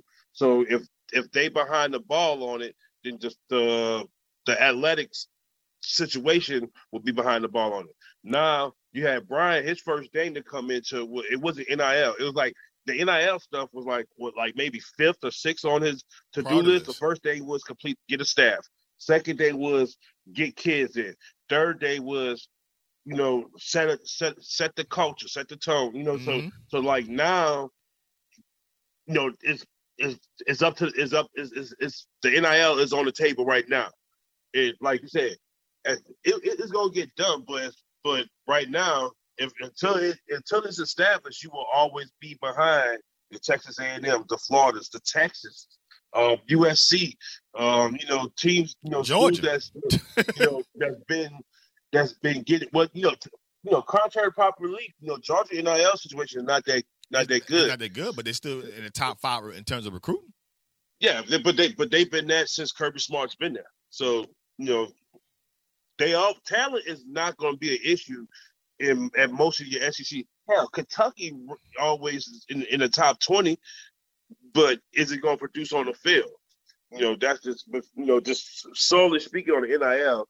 Once I think once LSU get that situation situated, then people will start transferring from a, a, a Texas A&M type situation. But it's hard to leave that situation when it's just set up for you. uh, LSU currently right now they they have the 13 ranked recruiting class in the country, fourth in the SEC. Uh, and and uh, you know a lot of people that I know that's diehard LSU fans, a lot of them was butthurt that they wasn't in the top 10. And You got to give Brian Kelly credit for Listen, you know, this coming is in. this this is situation. year one, Year one. and and he got he got some critical pieces in his class. You know, I I thought that Walker Howard and Will Campbell, I thought as long as he got them in the fold in this class, a lot of the, the other kids was going was going was going to fall in line. Correct. And that's what you saw happen. Even though you didn't, you know, uh Citizen left and Jacoby Mathews left and uh uh Le'Veon Moss, you still had the Quency Wiggins of the world and, and people like that stay Emery Uh-huh. Jones, uh, you know, and uh uh uh Bo Bordelon, you know, fit, you know, all those kind of kids Right. still stayed and, and stayed true to LSU. But my question to you, Hen, is who is somebody in this 2022 class for LSU that might not be a popular name, so to speak, in this class, but you think will have an impact and be, you know, one of the better players that come out of this class when we look back two years from now? Um, and I'm not just saying this um because because we interviewed him, but I think Laterrance Welch is that kid. Y'all, I was Um, thinking the same thing. Uh, um, not a nationally known guy, but like we Right. talked about this a couple of weeks ago. Uh, gee, honestly, uh, you know, him, the ability of him coming off of that, um, like there's no pressure on him right now, so to speak. So like if if if I feel like I would have said a different name had we not got Joe Fu- Foucha, had we not got uh, Garner, had we not got Greg Brooks. Greg Brooks. um, Greg Brooks and all these guys, you know, guys that could come that's coming in play right now. He he doesn't have to rush himself off of the injury that he that he that he um got in uh, um week five. Um, Right. I want to say week five or four. You know, so now he can actually recover, Recover. learn behind guys who's, who's been successful in the SEC and um and in college um ball, and then you know he's going to be that. I'm not saying Tyrann Mathieu, but his story is kind of like Tyrann Mathieu. The only difference is he he wasn't a two star guy. He's a he, you know he came you know he but he worked his way to get there. To get You know, and, and by him being a hard worker, um, I think you know is is is going to be that guy that like when they when it's all said and done, like you, I think Quency Wiggins going to be a big time guy. Um, it depends. Like, and I think one of the reasons why we kind of low right now, nobody knows what the offense or defense is going to look like. So you got to see, you actually got to see that in motion. Uh, but pass rusher is one of those situations where is is, is you know who who who you line up next to, and you know you could you can it could change everything for you. So I think Quency will be all right. Harold Perkins because will be all right, but I think Terrence Welch Mhm. being able to sit behind Brooks and all those guys, come back, come back healthy, and then and then and then hit it. Because like we said, uh, we don't think I don't think Jordan is gonna play this year. Like he might be another guy. He he certainly got the um, skill set to do it. But then I also like like Fred just said, I see he might be one of those kids that's on the one third. Because let's say the defense, you know, is going like crazy, and then you start getting the the LSU recruits that you normally You get. get. You get lost the might be one guy like I don't want to sit, I want to play and, and and go, so to speak. Yeah. Um, I'm Yeah. with you on. the- I'm with. I'm with you on the Laterrance Welch. Uh, I, I love everything about him. I love his competitive nature. He has the the length, the measurables, Vegetables. um, the eye discipline, the ball skills. He has it all. Once he gets healthy, I think Laterrance is going to be the next elite corner to come out of LSU. Uh, but I think Dave Johnson said this last week when he when you know when me and him was talking, and we were just talk, talking about you know being where you at in recruiting classes. If you're top twenty, if you're top fifteen, top ten, and you know what Dave, Coach Dave said? He said, "Man, look, we don't pay attention to all that because you don't know how good that class is until two, Two, to three years. years from now." And that that is so true. You know, everybody getting all excited about what A&M has. What I'm saying. And I'm not saying they don't have no elite players, but Right. some players come come to college that's that's five stars, number three in the country, and they and they get complacent Correct. and they don't pan out. right. So it remains to be seen on who actually is going to have a better class, who's going to develop these kids, who's going to create a culture. And if Brian Kelly does anything close to what he did at Cincinnati, Central Michigan, Grand Valley State, and Notre Dame, this class is going to be all right. it comes down to again, we, we're we're operating now in college football. There's a free agency period, and that free agency period is a very attractable time with guys like Caleb Williams, who just left Oklahoma and go to USC to follow Lincoln Riley. You're going to start getting a lot of guys who came in here up with some of these classes. Feel like they're not getting playing time. Feel like they wasn't get the opportunity to compete for a position. Feeling just feeling some type of way about you know when they got recruited, and then when they finally got here, it was not what they expected. You're going to have guys just transfer. And I think what Brian Kelly has done, if he can get this team nine and three, you know, not necessarily competing for, you know, the SEC championship, but look very competitive early on, I think overall you're gonna have kids who sign in this recruiting class for the majority standpoint stay. Um, but a lot of kids, I look at A and M saying myself, I'm looking at a lot of kids. Oh, they sound a lot of kids. Yeah, a lot of kids gonna be in December in free agency. Um, it's just a matter about what fit it is, what job you're coming and competing for, and when can you get the opportunity to play. So a lot of these kids who you see signing with some schools, they may like Greg Brooks, who went to Arkansas. He didn't stay, you know, he transferred. He's now he's at LSU. You know, a guy like Kyren Lacy, who started off at Louisiana Lafayette, now he's at LSU. So we're gonna start seeing that more often. But I think in terms of the recruiting class, I think like what G said, it's gonna take a couple of years. It's gonna come down to how many kids are you able to keep and retain overall, and how many kids can be able to compete for positions in certain jobs. LSU needs a tight end and needs an additional running back. You know, but I, I like overall what Brian Kelly had to do this early, this fast, within within what two months. Yeah. And what you're going to see too, when once spring practice comes, And Jim Harbaugh's back, baby. Don't worry about it. Don't worry about the Wolverines. We'll be coming back. ah, throw the M's up, baby, and throw them up. Uh, and once spring practice comes along, and kids at other schools and even at LSU kind of start figuring out what he at on the depth chart and and how things are going to go, you're gonna see some more kids hit the portal. yep, So yep. I think what LSU's probably gonna do is hold those four spots, don't reach, Don't reach. Wait till the spring is over and see who hits the portal, and you fill those four spots where you need running back, another uh defensive lineman, and uh possibly a quarterback too. Possibly another quarterback. Be on the lookout for that. That's a possibility. Let me ask y'all this. Let me ask y'all this. Do with with the transfer portal being what it is now, do y'all add the transfers into the the incoming recruiting class? And, Yes. And, Yes. And, and and and count that like so like the twenty twenty like the twenty twenty two class, like we know Walker Howard also. Y'all count Greg Brooks, Kyren Lacy, Yep. Yep. and Miguel Yep. Gard- Garner into part of that class. Yep. Yep. Mm. Yes, Yep. I do. I do. Yep. And that's why I say, like, with the transfers they got coming in, along with that class, I thought that he did a really good job Yeah. in year one. I think he did a really good job in year one. And I think he did a good job overall in keeping guys like um what is the receiver that we have that LSU has. Uh Kayshon Boutte. K- Kayshon Boutte. It, it's important for him to keep a guy of that caliber. Yeah. To me, he's the best receiver in college football. He makes the biggest plays. He makes the most explosive plays that you can look for in the office.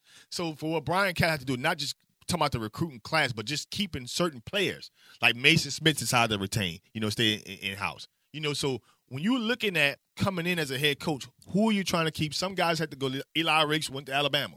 That's cool. You know what I mean? You can't keep everybody, but he was able to keep some guys who are going to make an impact on this team and the, the guys that he's able to get in. So yeah, I do count transfers a part of that class. I want to see uh, the NCAA put some guidelines on the transfer portal. I, I just think you should not be able to transfer within the conference. I just I don't like that. I don't like it. Uh, it, it- it's too much that comes with Free agency, G Sports. Nah, man, you shouldn't be able to transfer within the conference. You know, I- like the, the the fact that the kids are able to transfer, but you should not be able to, if you if you transfer within the You conference, should you, graduate you got to sit out a year. Oh, or have you graduated? No, What you mean? no, no, no. If No. a kid graduated, he spent three years and he actually graduated. I think he should be able to transfer where he wants to. No. I, I, I, No, I can understand your position. Think, I think you should have to transfer outside of the conference.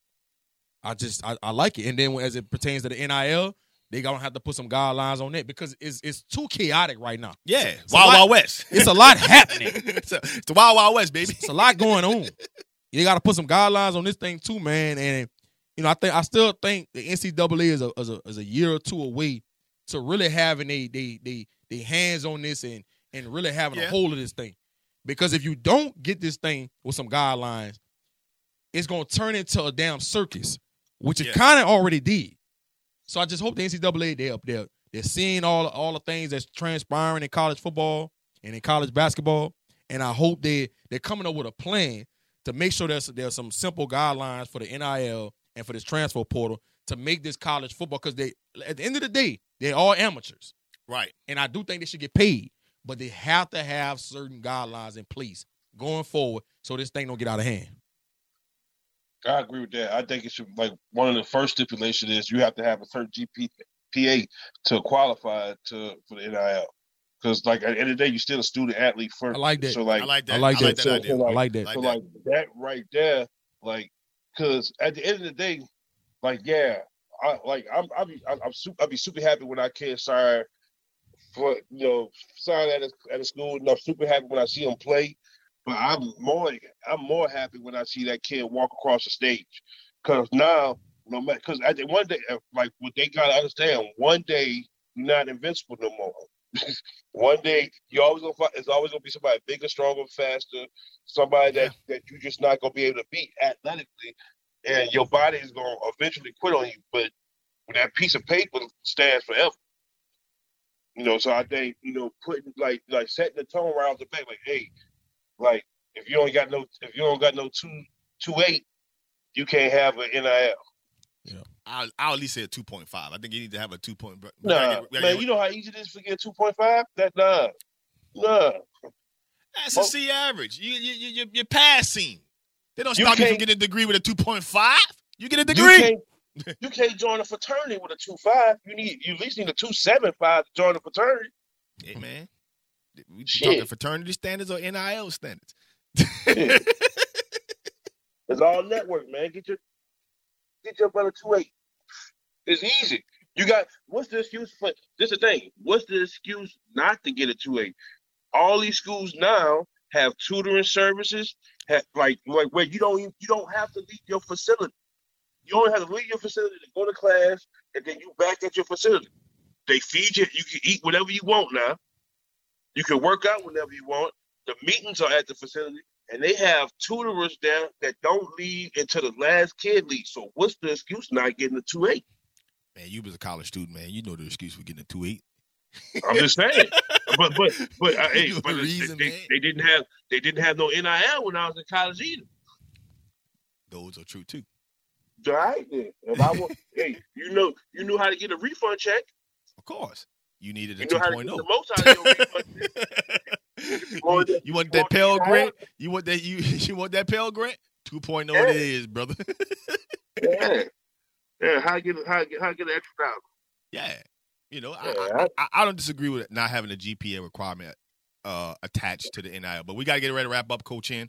Um, this was a great show, man. Thanks. Shout out to Rohan Davey for coming in, stopping on FanView Live, dropping some gems about you know LSU, Tom Brady, you know, just everything about his experience of being a you know a, a pro quarterback and a, and a time of why he you know why he decided to even come to LSU. We big shout out to Rohan Davey, man. Listen, you're welcome here anytime and every time, Rohan. We deeply, deeply, deeply appreciate it. My man, Coach Hurricane, ain't want to put conditions on these kids. You two G Sports, I won't put conditions on these kids. Let them kids. Hey, hey, it's hey, free market. I tell you what, I, I tell you what, you need to put conditions on. The way I told Jeremiah Gray that the Bengals was gonna beat the Chiefs and the Rams were gonna beat the 49ers, and goddamn it, here we are, baby. Finally, I'm wrong. You might, be wrong. Finally. You might be wrong Finally, again. Wrong. Joe Burrow might get an MVP, baby. You might be wrong again. Finally, I'm wrong. Might be wrong again. God damn.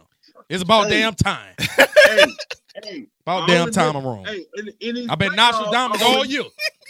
Hey, I bet been in these Nostradamus playoffs- all year. In these playoffs, I was only wrong one time. Hey, sometimes salt look like sugar. That's that's our show. That's our show. That's our show. Hey, That's our show. Producer, go ahead and wrap it up. Start, start the theme music. There you go. There you go. Appreciate it. Appreciate it. They- Who I can't hear you no more. I can't hear you. Just draw it out. you, You can't just draw it out. I can't hear you. I can't hear you here. I can't hear you. hey, you feel me knocking? Let me in. The day of the Geechee is over. Yeah.